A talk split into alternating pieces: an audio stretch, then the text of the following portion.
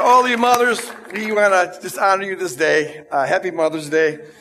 With a job description like that, given the pay, it's amazing the species continues. Uh, but it's, it's all thanks to the moms, and so we really celebrate you.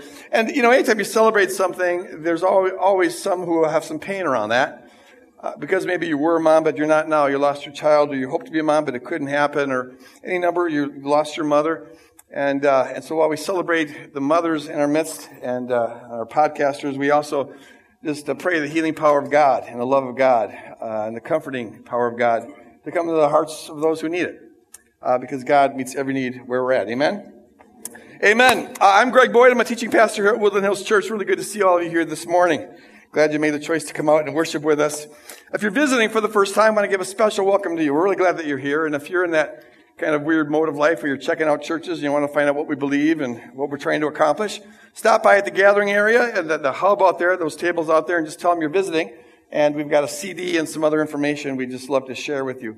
Please turn off your cell phones, iPods, chainsaws, anything that can make noise. I'd really appreciate it.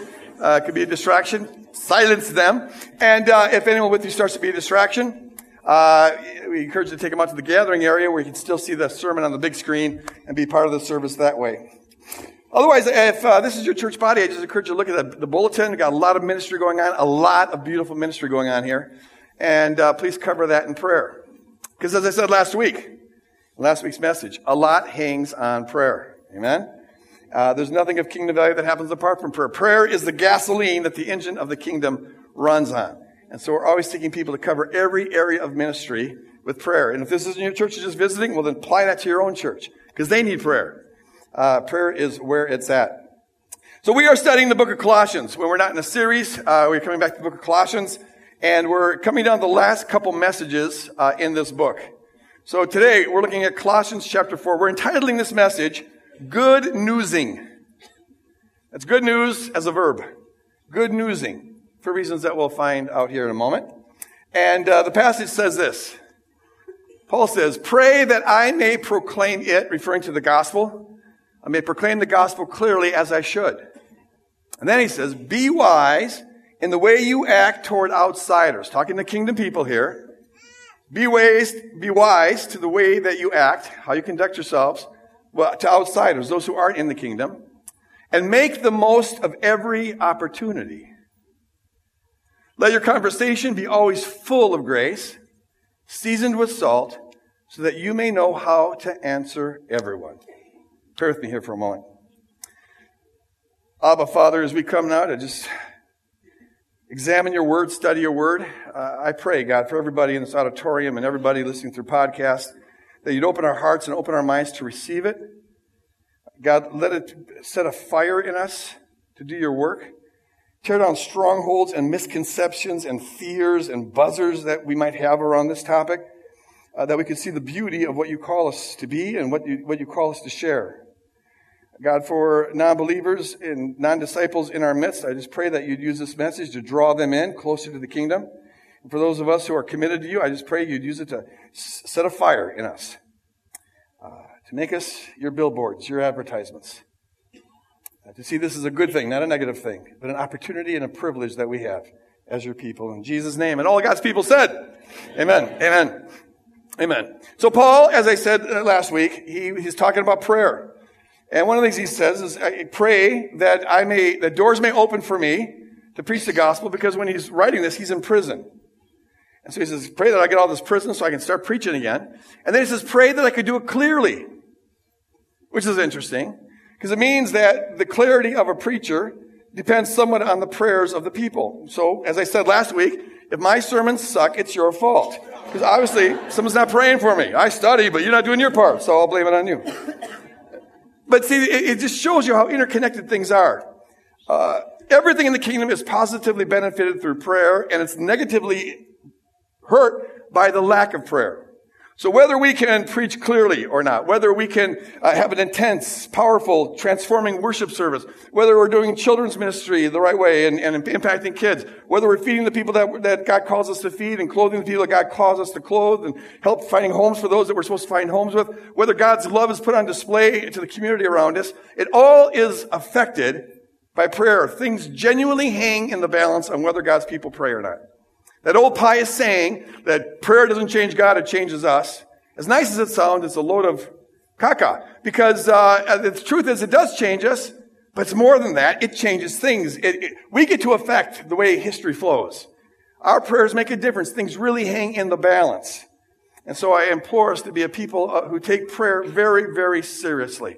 It affects things. Doesn't collapse all the other variables that affect things uh, to come to pass, but it's a strong kingdom influence. It's powerful and effective, James 5.16 says. So be in prayer. So Paul says, pray that I can evangelize, that I can preach clearly. And then that thought now leads him to address the Colossians about the topic of evangelism. He says, and you be wise in the way you conduct yourself among outsiders and make the most of every opportunity. And he's talking about sharing the gospel. So the first word I want to say here this morning is that all Jesus followers are called to be sharers of the gospel. The word gospel is, is just the word for good news. In Greek, it's euangelion.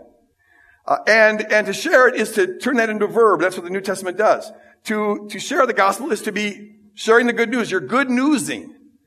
We're supposed to be good news by how we live and good news by what we say.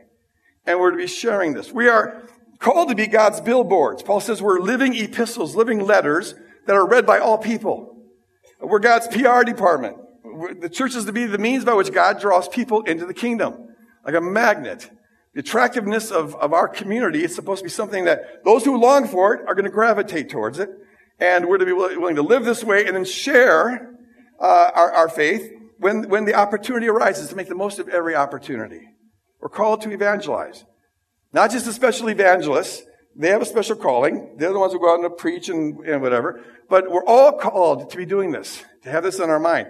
Now, for a lot of us, myself included, the word evangelize isn't a positive word. Uh, I don't associate it with good news.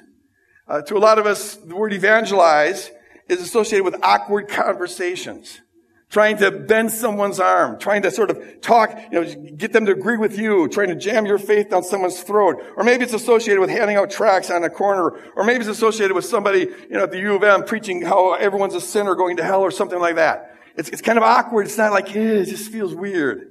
Like you're in some kind of a, a turbocharged pyramid scheme. You know, it's a Jesus pyramid scheme and there's pressure on you to sell Jesus or, or you're going to be in trouble. The, the church I was first saved in, um, well, 17, they taught that everyone's salvation is, is, is, well, depends on you. God leverages people's eternal welfare on whether or not you will share Christ with them. It wasn't just Christ in our case, because we thought we were the only ones on the earth who were really saved. And so, so we had a special doctrine that we were supposed to be propagating. And so we had to evangelize everybody. And, and if we did, their blood was on our hands. Quoting some verse from Ezekiel, I forget where it is, but the watchers on the wall, if you don't tell them about their sin, then their blood's on your hands. So I had this picture in my mind that on the judgment day, I'd be out there and there'd be all these people, all the people in my senior high class, and, and they would say, Greg, we would have believed if only you would have told us the truth. Why didn't you? And I'd say, well, I was watching football that day, or I was having a bad day. I was kind of grumpy. I didn't want to, you know, talk about it. And so they're going to go to hell because I was grumpy and I'm supposed to go to heaven and enjoy myself. And it was just not a very pleasant picture. But see, always wanted to be consistent. I, for about a year, tried to live that out. If you believe that, everyone's eternal salvation hangs on you, well, you'll become rather obnoxious. I, I, I, I am, I'm sure I set the record, uh, the most obnoxious senior high school student in park history. Uh, I brought my Bible to, to, school every day and in between classes and during lunch, and oh, it's so embarrassing when I think back on it. It was just like, oh, why was I? I was so cool in 11th grade and so dirty in 12th grade. Going to my 20th reunion was, uh, yeah, I can just picture people. I walk in there, and if the thinking as I was in my final year at school, they want to steer clear of me, like, "Oh, here he comes, here he comes." So I want to like say, "No, remember the cool rock drummer that I, that big afro? That remember that one? Not not this, this senior high version of me." But they were all gracious, and it went well. But see, here's the thing: we may have some buzzers around that word, but if you look at this passage and the New Testament in general, uh, evangelism doesn't mean anything like that. Collapse that picture, get rid of it, the New Testament presents us with a very, very different model of how we are to be good newsing, how we're to be bearers of the good news. And it has to just do with, with a lifestyle and a mindset. Paul says, be wise in the way that you conduct yourself with outsiders. So there's a, mind, a mindset there. And he says, make the most of every opportunity. When he says be wise, basically what he's just saying is, remember uh, that you are an ambassador of the kingdom. Remember that you're just not part of the crowd. There's, there's always kingdom stuff happening. Remember that you're on assignment. Just remember your calling. Be wise about that. And, and then, then to conduct yourself in a way that's appropriate to the kingdom. And the kingdom always looks like the cross, right? It's always about self-sacrificial love. It's always about humility. And so this is something, never something we're supposed to put aside or check out. No, wherever we go, whoever we're talking to, whatever party we're at, whatever engagement, whatever social event, remember that you are the, the message of the kingdom. And so manifest the humility and the self-sacrificial love, the servant mindset of a kingdom person. And then, may then be open to opportunities and make the most of them. We don't create the opportunities, God does. Uh, when we try to create the opportunities, it gets awkward. We become you know, sort of selling Jesus Amway or something. And, and it, it just gets weird. Our job isn't to create opportunities, it's to notice them. As we're living out the kingdom, wherever we're going, know that God is at work to create opportunities in people's hearts to make a very natural selling, uh, uh, sharing of the gospel uh, take place. We need to know that wherever we go, whoever we talk to, God has been at work in every person's heart from day one to create a space in them, a longing in them, a yearning in them for more, a yearning for, for the life that he has to offer. So Paul in Acts 17, for example, he's talking to these philosophers. And at one point, he says this. He says, from one man, referring back to Adam, he made all the nations that they should inhabit the whole earth. And that God did this. He was working in the rise and falls of various nations so that they, referring to all the peoples of the nations, they would seek him and perhaps reach out for him and even perhaps find him, though he's not far from any of us. And then he quotes two of their philosophers. He says, For in him we live and move and have our being. That's the Stoics who said that. As some of your own poets have said, we are his offspring. Uh, just notice this. I love the fact that Paul, when he's talking to these pagan philosophers, he quotes pagan philosophers. Paul's apparently read these guys. Uh, that itself is an expression of humility because he's saying, you know what? We Christians don't have a corner on the truth. We don't own all the truth. The truth doesn't belong to us. No, we, we, we, we acknowledge truth wherever it's found. And since these guys don't believe in the Bible, why would he quote the Bible? That has no credibility to them. But they do believe in their own philosophers, so he quotes their own philosophers to make this point. Brilliant. You got to enter into the world of another if you're going to, you know, be communicating with them, talk in their terms. And then the point Paul makes is this. From day one, God has been working in every single human heart to create a hunger there that maybe will lead to a, them searching for Him and maybe even finding Him. Insofar as that culture will allow it, God's trying to woo people. So this is a God, a universal God, who's working in every civilization, every nation, every heart, every person, trying to get them to, to, to, to come to Him, yearn for Him, uh, look for Him. And see, so wherever we go, we, we can know that God's at work in people's lives. And our job is then to notice the ones who are in fact seeking for Him, yearning for Him. There's a hunger there. And when we see that opportunity, that's, there's a natural sharing that takes place. To whatever degree is, is appropriate in, in that context. And when we do it that way, with that mindset and that lifestyle, sharing the gospel is as natural as telling somebody about a cool band you just heard or a restaurant you just found that has awesome food. You're just a beggar who found some food telling another hungry beggar where the food is. Here's what happened. They ask a life question or express a life need. And you, and you say, well, here's what answered that question for me, and here's what met that need in my life. And the conversation develops. It's just natural. We don't create the opportunities. We can't make someone seek for God. We can't make someone hungry for God.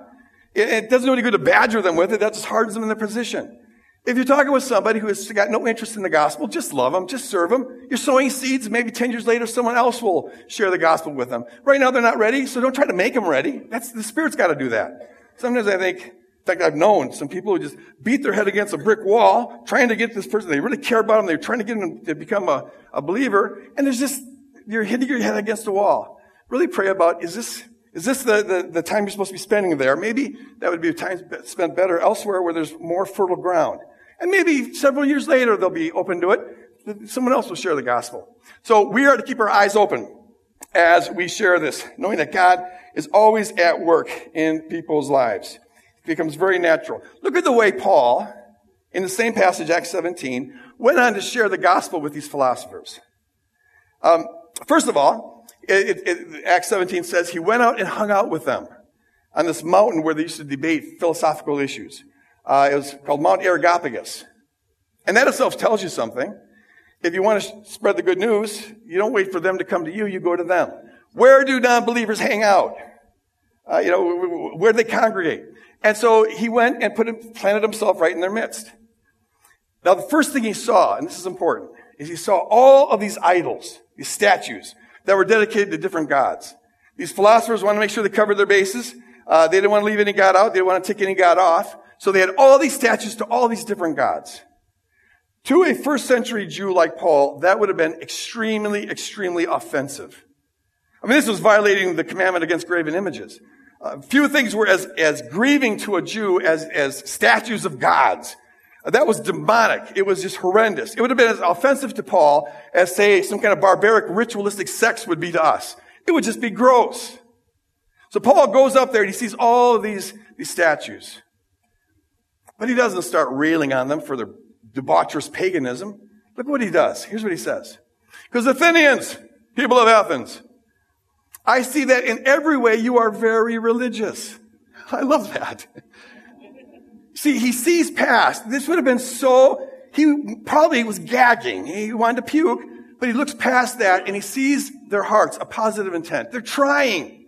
They're trying with the best they got. So he says, you're very, he compliments them. You're very religious, man. You guys really cover your bases. You really care about this stuff. And then he says, for as I walked around and looked carefully. Now notice that. He didn't just come out gates as a know-it-all saying, I know the truth, you don't. You believe me or go to hell. No, he, he comes out and he studies their belief system. He carefully examines this. He learns from them. Okay, what is the structure of their faith? What are these guys up to? So he studies their, their statutes carefully. And then he calls them, I, I studied your objects of worship. Now, do Paul think that they're objects of worship? No, he, he, he would see this is demonic. This is a demonic thing. They're worshiping demons, they just don't know it. That's how Paul, but they see it as objects of worship. And so he, he acknowledges their sincerity by speaking their terms. These objects of worship, they see them as that. And so Paul enters into their world. It's the essence of communication. You got to enter into the world of another if you're going to be able to speak to them and have any credibility with them. So Paul affirms their intent, affirms their sincerity, even calls these things objects of worship. It almost looks like, in fact, it does look like Paul's endorsing them as objects of worship. Like this is a, legitimate way to, to worship God. I'm sure if some came to Christ uh, within a couple weeks or a year, Paul would have taught them that they aren't really objects of worship. But right now he's speaking their language. And then he says, I even found one with the inscription to an unknown God. Hmm. See, they were so careful that they didn't want to any, take, take any God off that they had one to an unknown God in case there's one or more out there that they don't know about. They want to worship him too. Uh, just don't want to take anyone off. So then Paul says, so, you admit that you're ignorant of the very thing you worship, at least with this statue. You're worshiping you know not what. That's what I want to talk to you about. See, Paul, instead of going after the negative, all the beliefs they had wrong, all the practices they had wrong, all the offensive stuff that they had, he could have shot at that, come in there and say, this is, this is grotesque, demonic stuff. But instead of going after the negative, he finds the opportunity to build on the one positive thing they had. They had one positive thing. They were sincere. They want to cover the bases and they admit they don't know everything. They admit there might be something out there more than they know about. And so for Paul, that's the crack. That's the opening. And now he's going to build his gospel on that. I want to tell you about that unknown God. And then he starts talking about Jesus Christ. Folks, that is the way to do New Testament evangelism. Good newsing. It's not our job to comment on anything negative in a belief system or in a lifestyle that we see. It's not our job. Uh, it's, it's, not our job to be commentators on all that we disagree with or all that offends us. I don't care what a person's smoking. I don't care what they're drinking. I don't care how they're dressing or how they're not dressing. I don't care who they're sleeping with. I don't care what their entertainment is. Forget about it. It doesn't matter. It doesn't matter. Our job is not to go after that. In fact, Paul says in 1 Corinthians 5, as plainly as anyone could say it, it is not our job to judge those outside the church. What business is it of ours to judge those outside the church? How I wish the church in America would nail that one down, make it our first commandment. Don't judge those outside the church.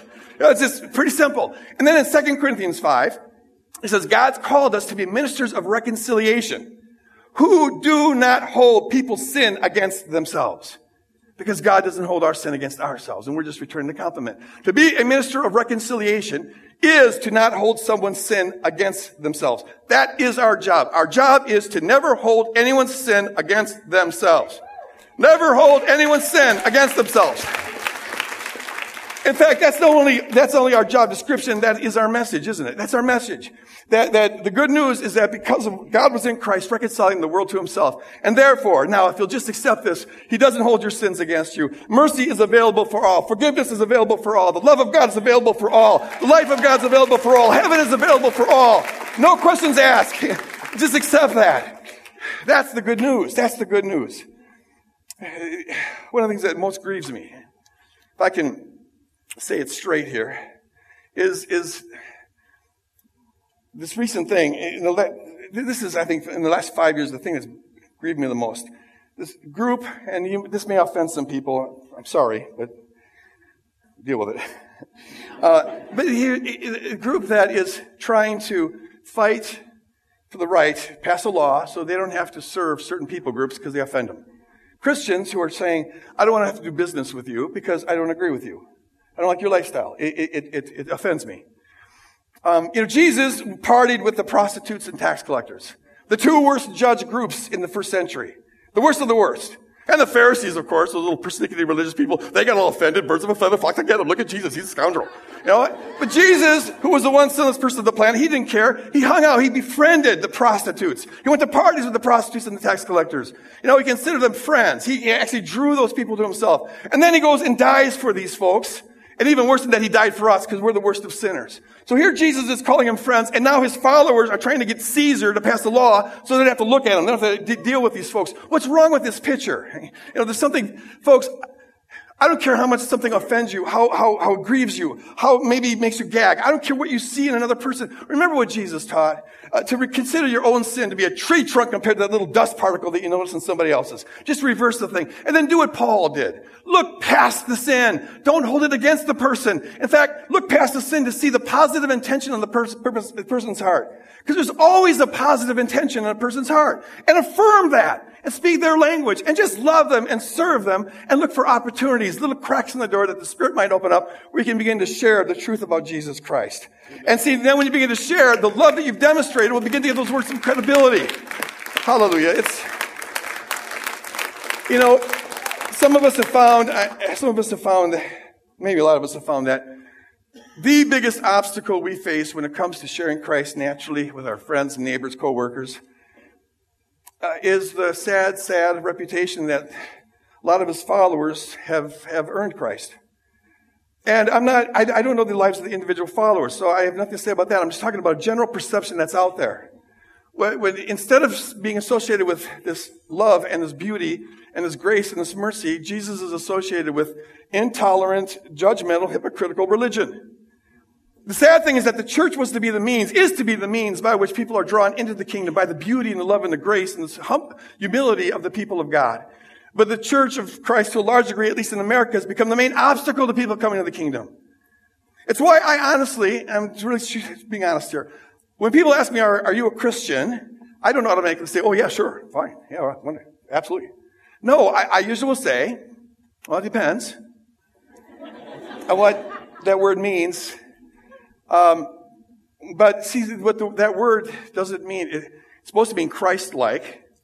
It doesn't mean that to a lot of people. And so, I don't get to, I, I don't get to decide what, what words mean to people. I have to use the language that's out there. And so for a lot of people, if the word Christian means, you know, intolerant religious butthead, I'm not going to say, yeah, I'm an intolerant religious butthead. Uh, no, I, what I usually say is, I'm a, I, I, I live my life trying to follow the teachings and example of Jesus. And I've had dozens and dozens of conversations with people on planes and, and uh, on subways and in marketplaces that I know I would not have had if I would have said yes when they asked me if I was a Christian. Certainly if they ask, are you a born again Christian? That's really loaded. Or are you an evangelical? Eh, folks, I, as your pastor, I want to encourage you to be hesitant at calling yourself a Christian. Eh, you know, I, I said this once on a radio station and all of a sudden the calls lit up and all these people were, you know, saying, how can you be ashamed of a Christian? You know, you brought me a Christian. I said, why would I come out of the gate saying, yeah, I'm a religious, intolerant, hypocritical butthead? Now, can I talk to you? You know, I'm going to lose all credibility there. I have to use the words that will mean what I want them to mean. And unfortunately, to a large degree, if, uh, to a certain extent, the word Christians come to mean the opposite of what I want to mean. In fact, I found that one of the best ways to share Christ, if you, if you get a conversation going and you listen to people and you're entering in with them, very frequently, these people have, will share criticisms of the church and wounds of the church and, and their perceptions of it, and don't feel the need to defend that. No, we don't have to defend any religion. That's not our job. In fact, I usually side with them. And, and the reason is because it gives me a chance sometimes to now show how different Jesus was from all of that. A couple years ago on, on a plane, a lady saw me reading a book about God. She goes, oh, are you a Christian? And I said, well, see, mean by what the television usually means? Uh, I'm not really comfortable with that term. Uh, I don't try to pass laws against, you know, other people. She goes, oh, good. And so we had a conversation. And she told me this horrendous story of, of being raised in this fundamental Southern church and, you know, just, oh, just nasty, nasty stuff. And I empathized with her and I agreed with it. In fact, I was more angry than she was about it. It was just like, oh. And, and see, if I would have answered yes when she asked, are you a Christian? Now, Jesus would be associated with all of that crap she just shared. So she shares all of this nasty religious stuff. We both get angry. And then I'm able to then say, you know what's, what's really interesting? if you just read the Gospels and kind of put that all aside, Jesus is not at all like that. She's like, what? Really? Well, look at the way she, he treated the woman at the well, who had been married five times. He didn't care. He just loved her. And the woman caught in the act of adultery. You know, and, and, and look at the way he hung out with the prostitutes and tax collectors. That lady was just blown away when I showed her the passages in Luke where he partied with the prostitutes and the tax collectors. And, and just look at the way he treated the, the outsiders and the lepers and the, he let, let the woman who was unclean touch him even though that was against the law. He was a radical rule breaker, you know, and, and then he died on the cross for all sinners, especially for me because I'm the worst of them. And th- that doesn't look at all like the religion of Christianity that she knew. And it opened, it was making the most of a God opportunity because it gave her a chance to consider for the first time in her life. She was like 60 years old. And she be, but by the time the plane landed, she was in tears, uh, just considering this beautiful Jesus that she had never known because the religion got in the way. Don't buy into the religion. It's the problem, not the solution. Don't defend it side with the unbelievers on legitimate criticisms of the religion. We don't have buy into any of the religion. It's the person of Jesus Christ who's beautiful and lovely and gracious and magnificent and life-giving. He's the way to the Father, and, and that in Him is eternal life. There's no life in religion, man in Jesus Christ. If you can get the real thing, the real, the real Jesus and the real kingdom that looks like Jesus, dying on the cross for the worst of sinners, well, now that will draw people in. Hallelujah separate the real Jesus from all of the other crap that's out there. And that's what people are hungry for. They really are. Now, I, have shared this several times here um, in the last couple of weeks. One of the things we feel called to do at this season of our life as at Woodland Hills is to begin to pour into the second, the next generation. Because that's where the kingdom revolution is happening all over the globe. Young people are getting a vision of a Jesus looking God and a Jesus looking kingdom. And they're seeing how different it is from what we've called church for, for many centuries. And it's beautiful all over the place. And so we're pouring into them in a lot of different ways in mentoring, uh, Skyping, uh, email, uh, having meetings at houses and all sorts of stuff, trying to empower and raise up this, this rising young revolution. And so one of the things we want to be doing is to give them a voice and begin to speak the kingdom from their perspective, begin to, to, to uh, raise up those gifts. Uh, for the last year, we've had the privilege of having an intern here, this wild, crazy, feisty, funky uh, gal named Stephanie Danielson as one of our interns. And, uh, and so I asked her to uh, look at this passage. I'll talk about the first part and ask, would you please share uh, on the second part of this passage? And so would you please give a warm Woodland Hills welcome to Stephanie Danielson. The debut message. Bring it, girl. Bring it. All right. Hello, Woodland Hills. I'm so pumped to be here. Wild, funky, feisty. How can you go wrong with that introduction? Crazy. Um, in Him we live and move and have our being. What an amazing, amazing place to start. And what to, uh, when we think about sharing the good news. So Greg's been talking about what it's like when we go out and we act and show outrageous love in the name of Jesus. And that's the first thing we do. The first thing we do when we want to share the news is we go out into the world and we look like Jesus. We find ways that we can bless people and that we can love on them and the Spirit will open up opportunities for us to be able to speak the, um, the gospel to them. And the words that we use are important. Here we say, here Paul says, let your words be filled with grace and seasoned with salt so that you may always know how to answer everyone. So what does it look like to have our words filled with grace and seasoned with salt? The words that we use, they're important because words are not universal and words mean different things to different people. Just like Greg cautioned us earlier, the word Christian is a good example of this. It would be great if every time you said the word Christian, the, the thought that would arise from a person is a humble, self, self-sacrificing, loving, Jesus-looking person. But unfortunately, that is not true. And I think, I truly believe that that stereotype can be broken down if we are just to go out and love and bless people and look like Jesus does. And once we do that, those stereotypes will break down. And it won't, it won't look bad to call yourself a Christian. So think of the words that you use. Words sometimes spoken with the best intentions can have the power to cause uncertainty or confusion or worse, pain. They evoke feeling and emotion and they can trigger memories. And so Paul tells us, fill your words with grace. Words, um, I think there are just a few things we can remember that will help us to fill our words with grace. Remember that the Spirit who led you to the person that was in need of the gospel was the same spirit that led you to, to that loving act, that outrageous act of love that would be able to bless that person or to help them heal or to recognize their brokenness. So when we go to spread the gospel, when we get to share the gospel, when we get to use the words, we know that that same spirit is leading our conversation. So let him lead. He is our helper and he is faithful. And when we are in tune with His Spirit and we slow down in our conversations, He will give us the words that we need. So listen to the Spirit. Next, remember that when we are doing this, we're in a conversation. The person that we're, we're giving the gospel to here is somebody that we've loved on, that we've gotten to know, that we've built a relationship with. And so we're sharing the good news in a conversation. And conversations we know involve both listening and talking. And sometimes listening is the best news a person can receive. Because how often is it that at work or at home, they are told that what they have to say doesn't matter? That their brokenness and their hurting isn't worth their anybody else's time to listen to. Um, about a little over 10 years ago, I was having a rough time, a rough time, worse than that and ended up addicted to cocaine. And I had to go into rehabilitation. And when you do this, um, you are required to go to 12 step programs or 12 step meetings every week.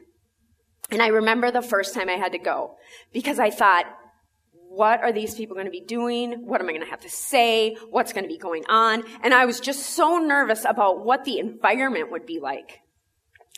And so I walk into this room, and there's probably 20 or 30 people, and they're all sitting in a circle. And we sit there for two hours, and each one of us gets to talk. We get to talk about our brokenness and how hard life is and how we've gotten to where we are today. And we get to talk about the ways people in the world have hurt us, and everybody else listens.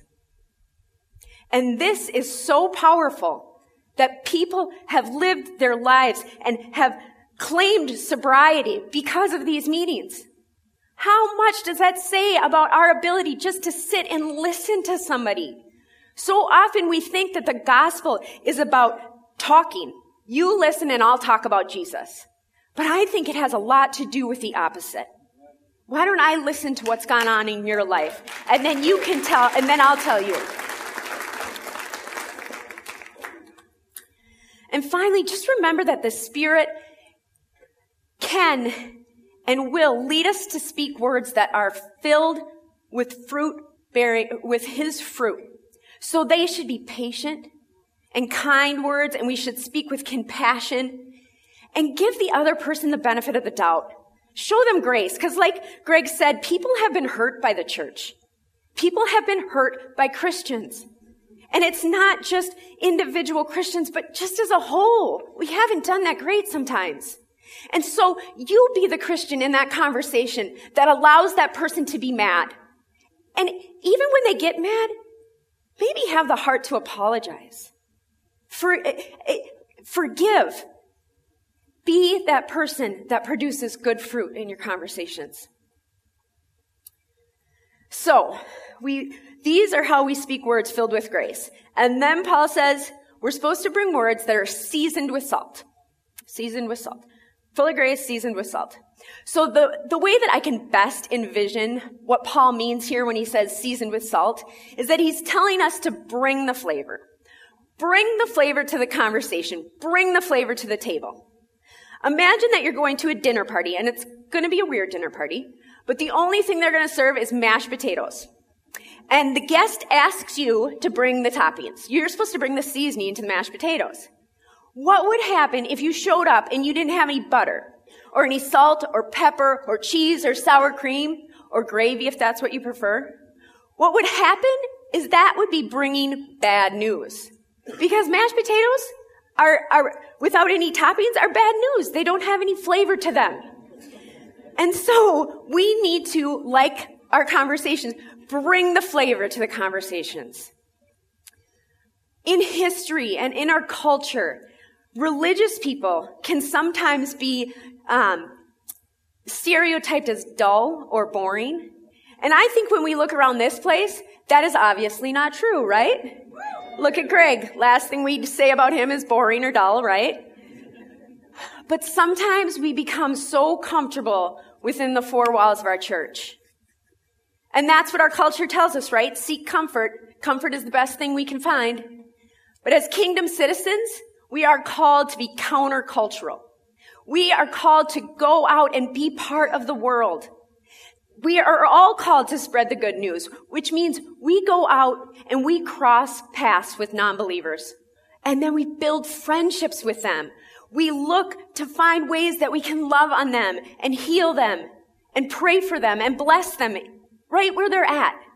We look for where God is moving in their life already, and we stand next to God and we agree with Him. We say, We will help you in this. We will move in your will, God. So remember, when we go out to do this, our Christian communities are so important. They should be our families. And they are a priority. But that doesn't mean we isolate ourselves within the church walls. It doesn't mean we insulate ourselves with only kingdom friends. We should always be working in someone's life who is a non-believer, just looking for the ways that God is already working in their lives, building relationships with these people. So, words seasoned with salt and full of grace. And Paul's last words here in verse 6 are this. We do all this, the spreading of the good news, first starting with our actions, then the words, so that we may know how to answer everyone. And I think this is a tricky little phrase. What he's saying to us here is to spread the good news, we first demonstrate outrageous love to non-believers. Then we enter into conversation as the Spirit allows for the opportunity to arise, using words filled with grace and seasoned with salt. We do all this so that we may know how to answer everyone. But don't we do this, all that, so that we can invite somebody to church? Don't we do all that so that we can bring another person into these doors? Or into the, you know, I got another believer? But I think if we think about this the way that in the context that Greg and I have brought it today, in the way that Paul would have understand what it meant to share the good news of Jesus, he would have known that through this process, we would have built relationships. And when we build relationships, that means we're having conversations with these people. We're getting to know their families. We know what they've been through. We know, we know what they need, and we know where their gifts are too. And so when we get to know them, we will have built a relationship so that we will be able to know how to answer them. I also think that Paul is calling us to a higher level of maturity, a higher level of growth. He is calling us to be disciples of Christ. And that means that when we go to share the good news, we know what the good news is. That we know how to tell people, really tell people, why do I call Jesus Lord? Why do I call Jesus Savior? He is calling us to be able to defend the gospel that we call truth.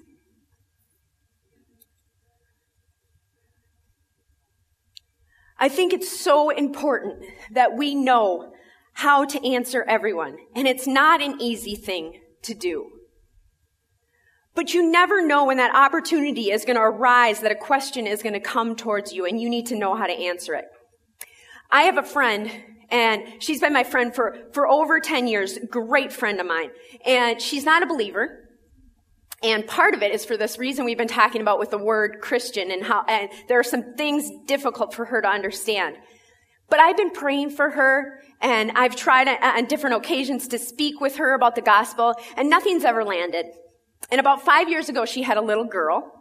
And when that little girl went to preschool, she picked a Christian preschool to send her to. And so all of a sudden, this little girl's coming home and she's asking her mom all these questions. And her mom didn't know the answer. So this was before I even started seminary. They would call me and say, Pastor Stephanie, we have a question for you. And if you know what it's like to answer little kids' questions about God, those are some of the hardest questions you have to answer. And so knowing how to answer everyone started to make sense to me in that relationship. I think one of the hardest questions she asked was they had just bought a new kids Bible and they're reading through it. And my friend calls me and she says, Stephanie, I don't know what to do. On the third chapter, God floods the earth and kills everybody. What am I supposed to tell my daughter about that? I didn't have a good answer, so if any of you do, just come up afterwards. So this is what it is. This is what it is to go out and spread the good news. We are called to be good newsers, and we can do that. Good newsing is a fun thing. We should look for opportunities that the Spirit makes aware to us. I think even in our community here, if we were more aware, if we were more attentive to what was going on in each of our neighborhoods, if we went as far to engage and were active in those neighborhoods, how much more could we grow the kingdom of God? What's more beautiful as kingdom citizens than to see the love of Jesus encompassing and spreading out for the world to know? That's what should bring about in us this, this love of Jesus that we want to go out and spread. And the opportunities are out there. Woodland Hills, you are such an amazing community, and I am so, so blessed to be part of it. Um, it's, it's just been an amazing time that I've had here. I just want to close in prayer. And if there's anybody here who hasn't, hasn't ever had the opportunity to know Jesus, I would just invite you to come up here um, and to pray with one of our, our prayer team. And I'd invite the prayer team up here right now, too. If you have any needs at all, please come up and pray with these people. They love to pray, and they, they pray, they pray over us all the time. So please come up and pray. Um, Heavenly Father, I just pray a blessing over our entire community that we would be more aware and more attentive to the Spirit's leading, to opportunities that may arise where we have the encouragement of the Spirit to spread the news of Jesus. Jesus came and he showed us an amazing love. And Lord, we want to go out and we want to demonstrate that same love to others. And so guide us, be our direction, and help us to see those opportunities. Lord, bless everybody in their week. Keep us safe. Keep us whole. We love you. In Jesus' name we pray. Amen.